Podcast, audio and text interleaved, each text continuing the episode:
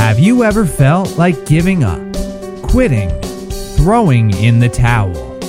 Welcome to Never Ever Give Up Hope featuring Carol Graham. She's an author, health coach, and motivational speaker. Backed into a corner multiple times in her life, Carol shares with you stories on how she overcame some of the toughest obstacles a person can go through in life, but refused to give up hope. Rather than admit defeat, an opportunity was presented, and it involves each and every one of you. Carol will feature spectacular guests who will share their messages of hope encouragement, and their inspiration to prove why life's adversities only make you stronger. And now, welcoming the host of the show, here's Carol Graham. Hi. Thank you, JJ, for that introduction. And I also want to thank all my listeners from all over the world. You are what makes this show great. They are from the United States and Canada, the United Kingdom, Norway, Germany, India, Israel, Australia, France, and many other countries. I really appreciate each one of you. And when you leave your comments and reviews, it really means a great deal to me, and I will respond personally. And it also means the show's success. So thank you again, every listener from anywhere and everywhere in the world. Today with me is Vernita Simmons. She is an author, and I'd like to call her a doer. Because even though she had to be on welfare as a single mom, she was able to obtain an AS degree in business administration and then got a job as a substitute teacher and was able to get off welfare. She is a freelance writer for LinkedIn Pulse, Community Christian Service Workers, and Faith Filled magazine. To me, she has been one of my world's greatest encouragers, and you will be inspired by her words today as she shares her story. Welcome, Vernita. Good afternoon, Carol. It's great to be here. Now, let's start with you made a statement in your bio that said, No one plans to be unemployed, and no one plans to try to live without a consistent means of income. Tell us what happened in your life. Tell us your story. Okay, my story was, um, as you had mentioned, I had been a substitute teacher for, mm, I believe it was um, 21 years, actually 17, because I did have my own business also as a uh, family daycare home provider.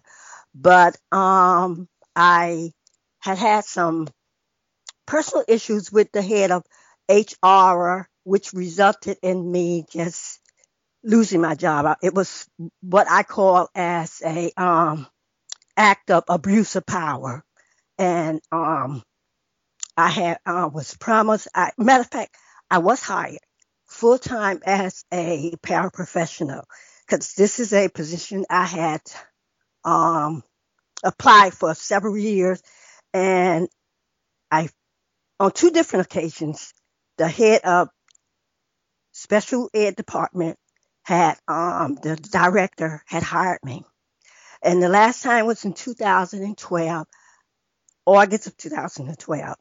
I was introduced to the new head of the director of special ed, and I went to her office.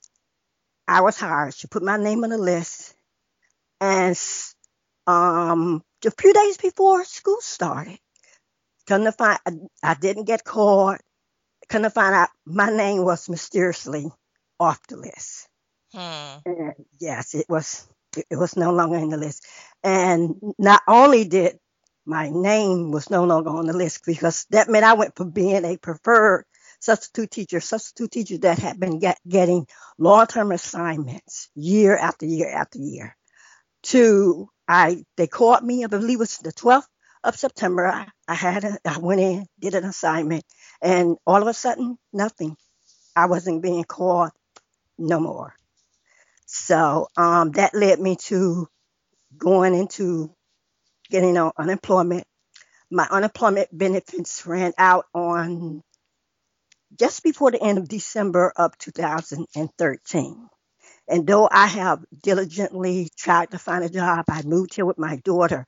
Her um, fiance died from a massive heart attack. She oh was my left goodness. With three, yes, left with three young kids. And I, after, you know, trying so hard to try to find a job and not finding anything, and I decided, well, let me, I might as well come, you know, let me move here to Florida, help her out. And I, since I've been here, I've gone on several different interviews, like in daycares and um, whatnot.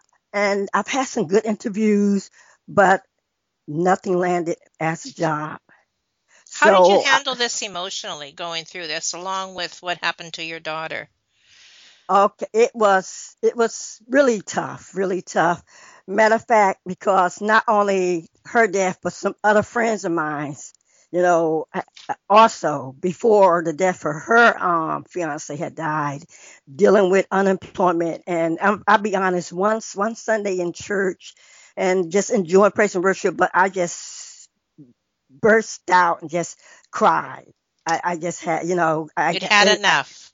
Yes, yes, and I just, I, I, I just cried, sobbed. I, I, I literally just sobbed. But it, it helped me. It helped me. Plus, I had my friends that, my prayer warriors that would pray with me, that would talk with me, that would get me, help me get through it.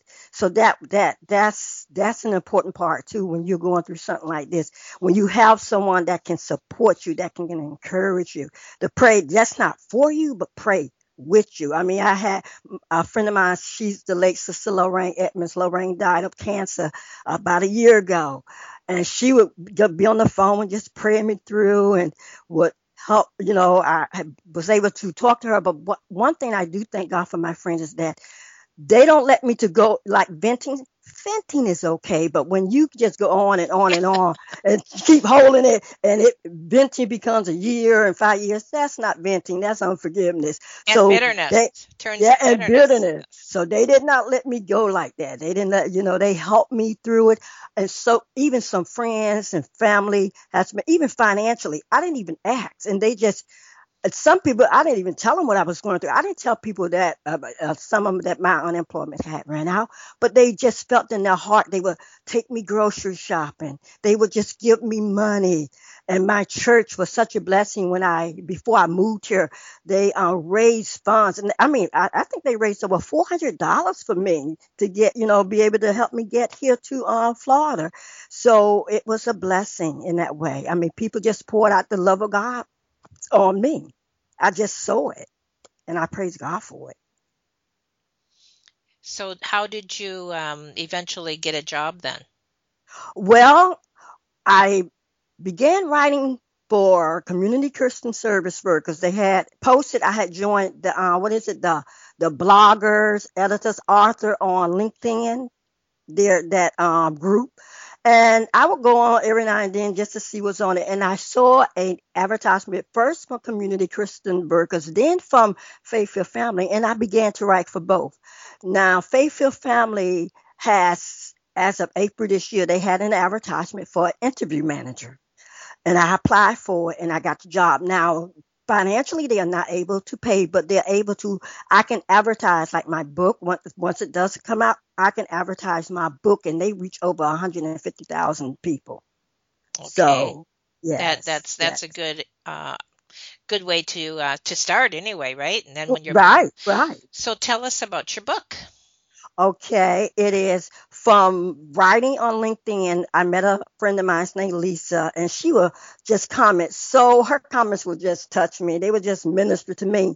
And she, in one of her comments, she suggested that I take my messages and create my, because at this point I had a website and name it Capturing the Spirit of His Word with Vernita inspirational readings for the heart, mind, soul, and mind. And so I, I just began from that. I just started gathering all my like articles I had written because this is something the Lord had put in my spirit long ago because I had started, you know, teaching and I would save my messages. So I gathered them up and I just compiled them into a book.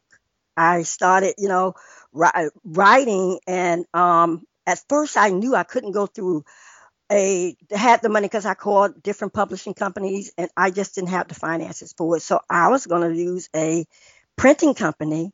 And I had, a matter of fact, I had a copy made up, and we was about to make up 10 more copies, and I was going to just start with those. And lo and behold, after I got on Facebook, after my daughter had kept urging me to get on it, I was reconnected with my friend Lynn. And Lynn had told me about this guy. His name is Edward. And now, I mean, she just took it and uh, ran with it. She put me in contact with him. We, Lynn and I set up, you ever heard of what is it called? Team Viewer?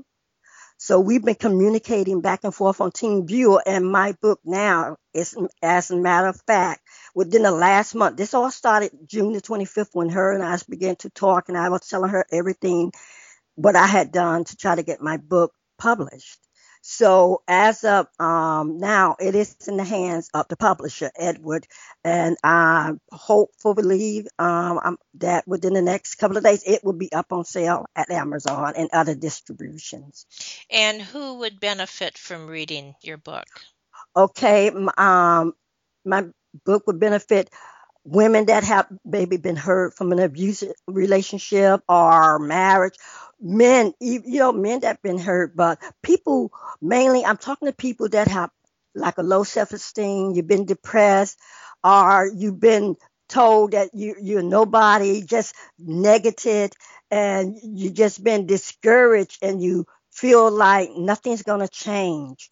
So this book tells about even like how to get rid of unforgiveness, how to be set free, the articles, different articles.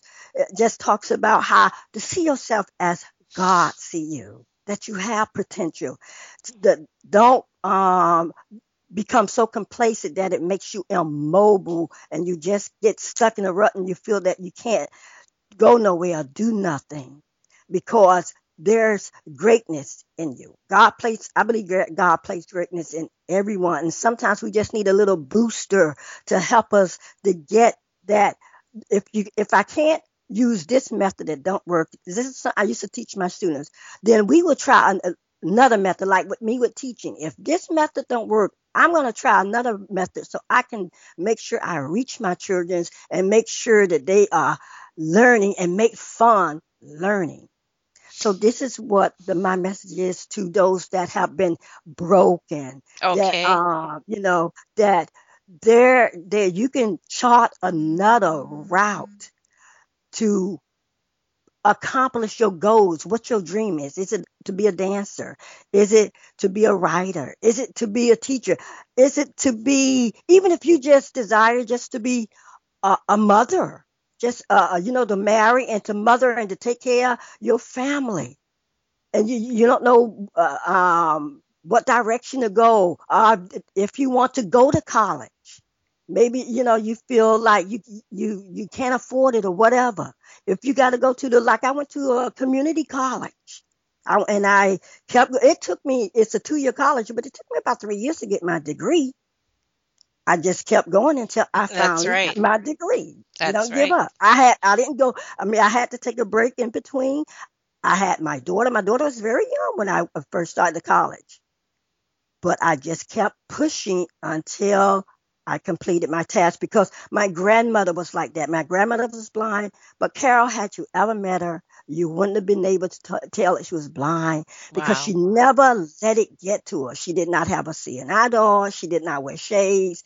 She was a strong woman of faith. And Strong that's that helped faith. you, obviously. Yes, it did. She raised me, my two sisters. She raised my cousin. She raised my aunt, who is now 80 something because my aunt Maisel mother died when she was a baby. So my grandmother raised her.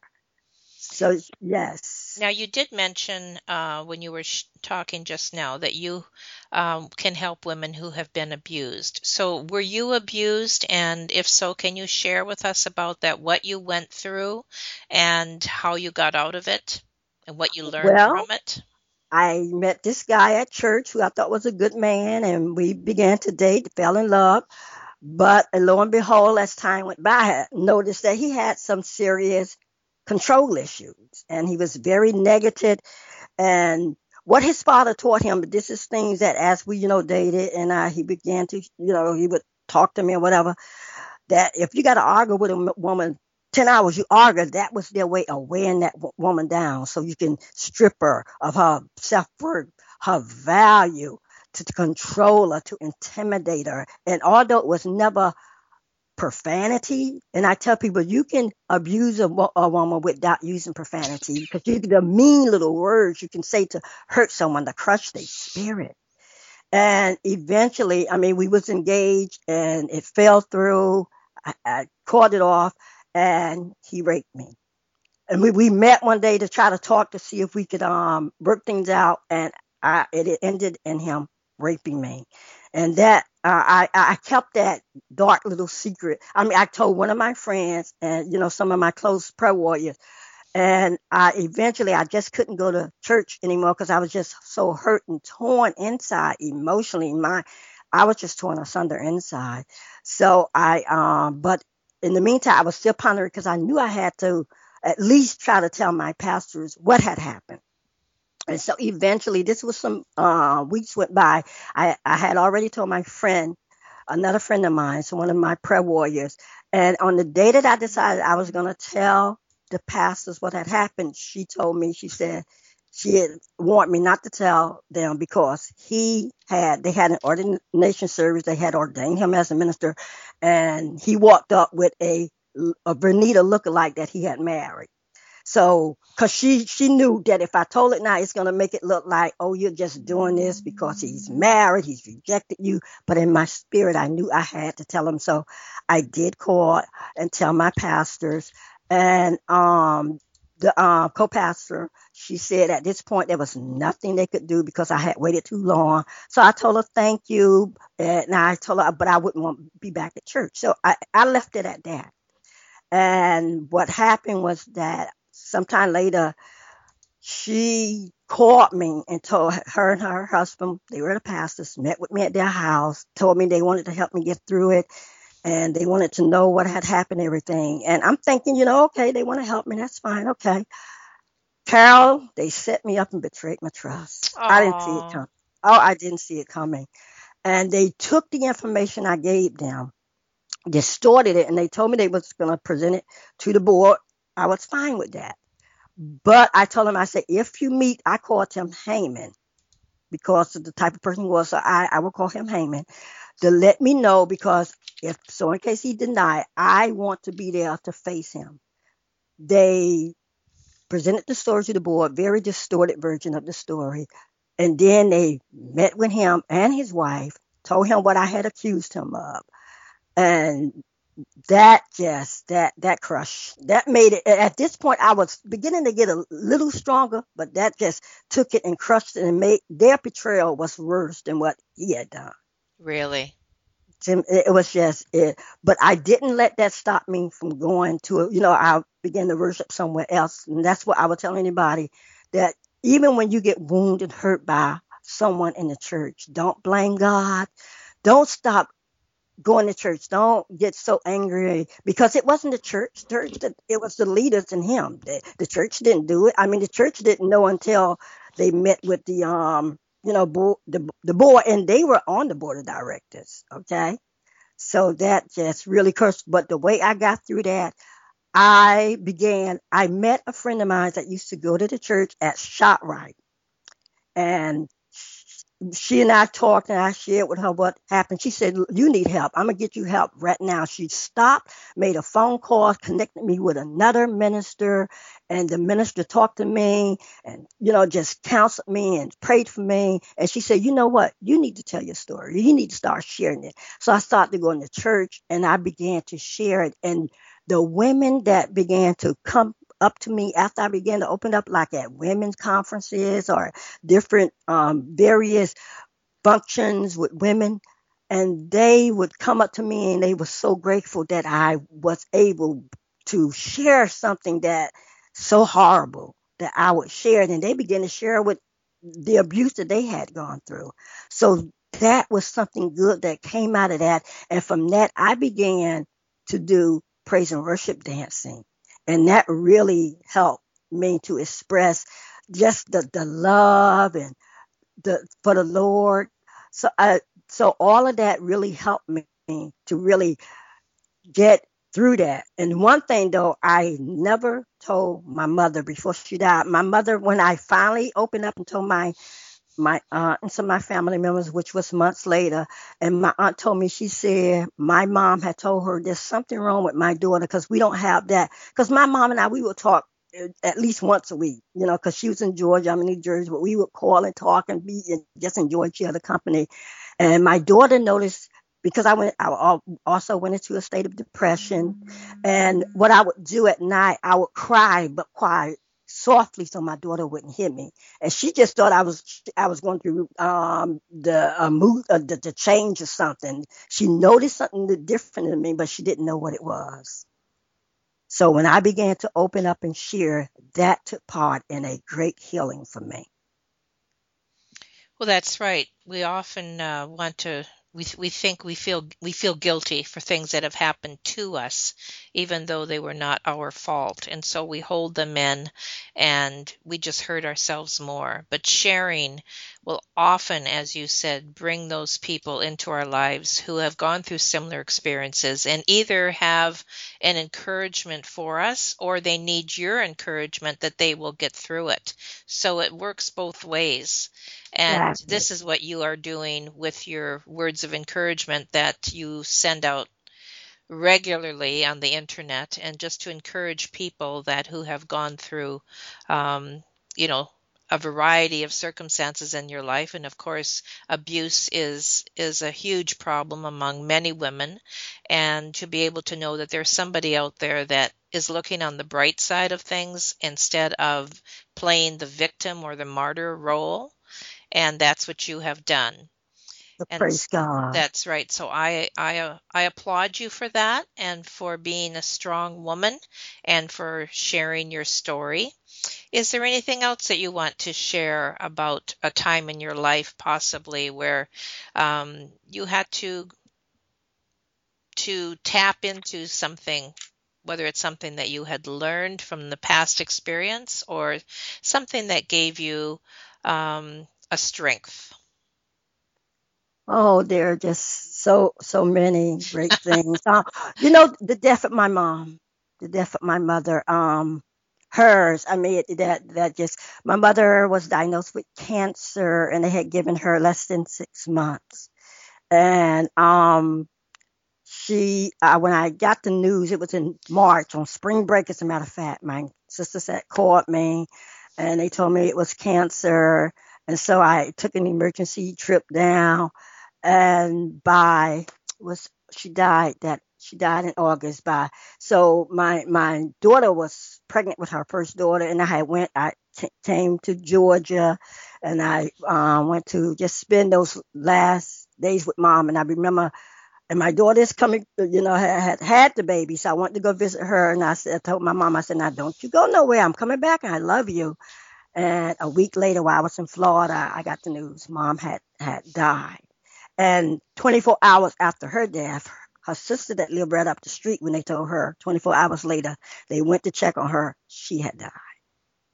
So we had a double funeral and when I when I when I first went to see her at the funeral home and we went to the wake, I uh, that's I, am sitting there and I'm looking at her and we are saying, "Oh, look at her," And next thing I knew, I had to left across her casket and I sobbed like a baby. I told my cousin, I just want my mommy back. And I just want my, I said, Lord, take me, take anybody. I just want my mommy back.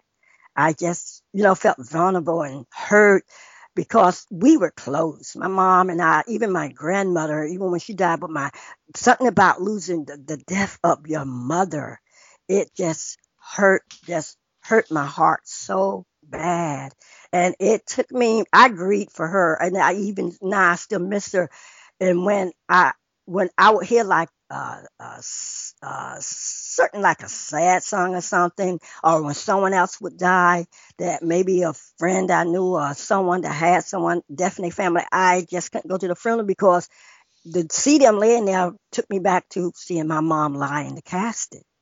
And I, it took me, uh, I would say, well over a year really to basically grieve her death. So, I mean, that was, uh, it was tough seeing because, um, her, uh, the stage cancer she was uh, in her left breast, it was gone. And even for her to have lived as long as they did because come to find out that, that, that she had had it five, uh, five years and kept it from us. She didn't, Oh, she didn't know it was cancer. She didn't know it was cancer.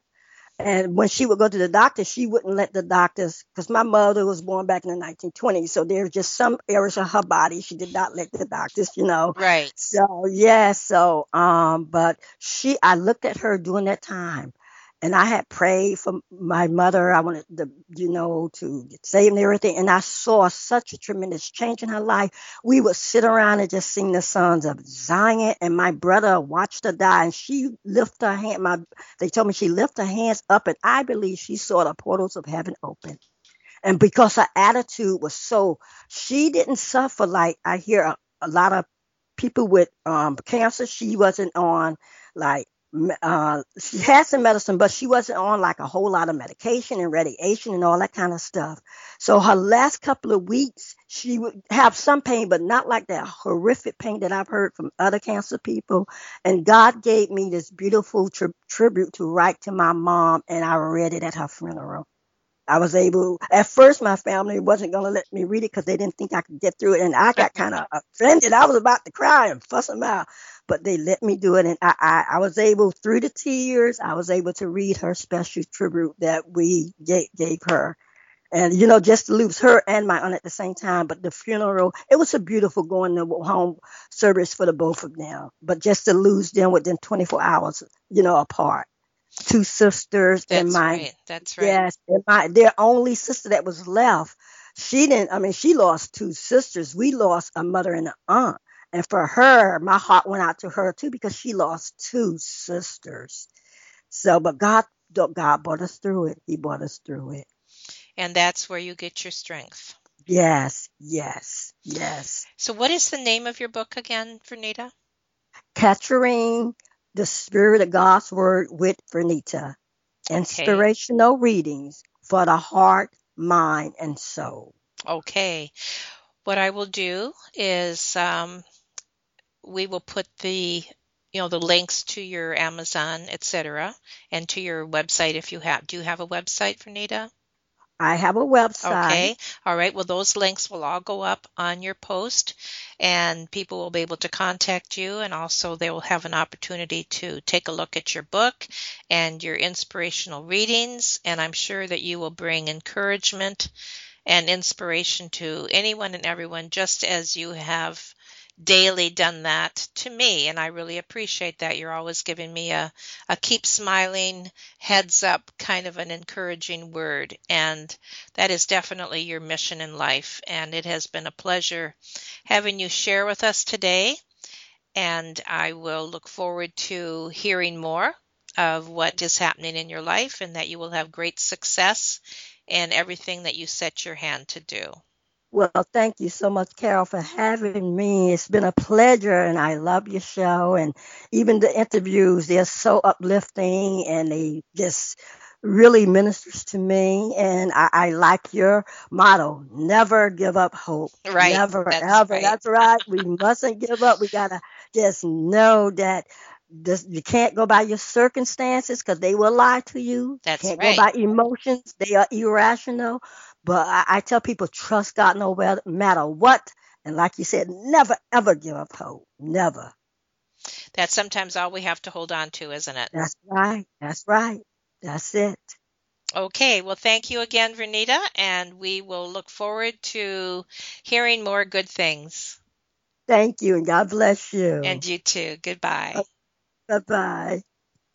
Thank you for listening to Never Ever Give Up Hope, featuring Carol Graham. Did you know that most people succeed because they are determined to? Quitting was never an option. Carol loves your comments and will respond to each one. So please subscribe and review this podcast. A rating of five stars would be outstanding and appreciated. Remember, if you are still here, there is always hope.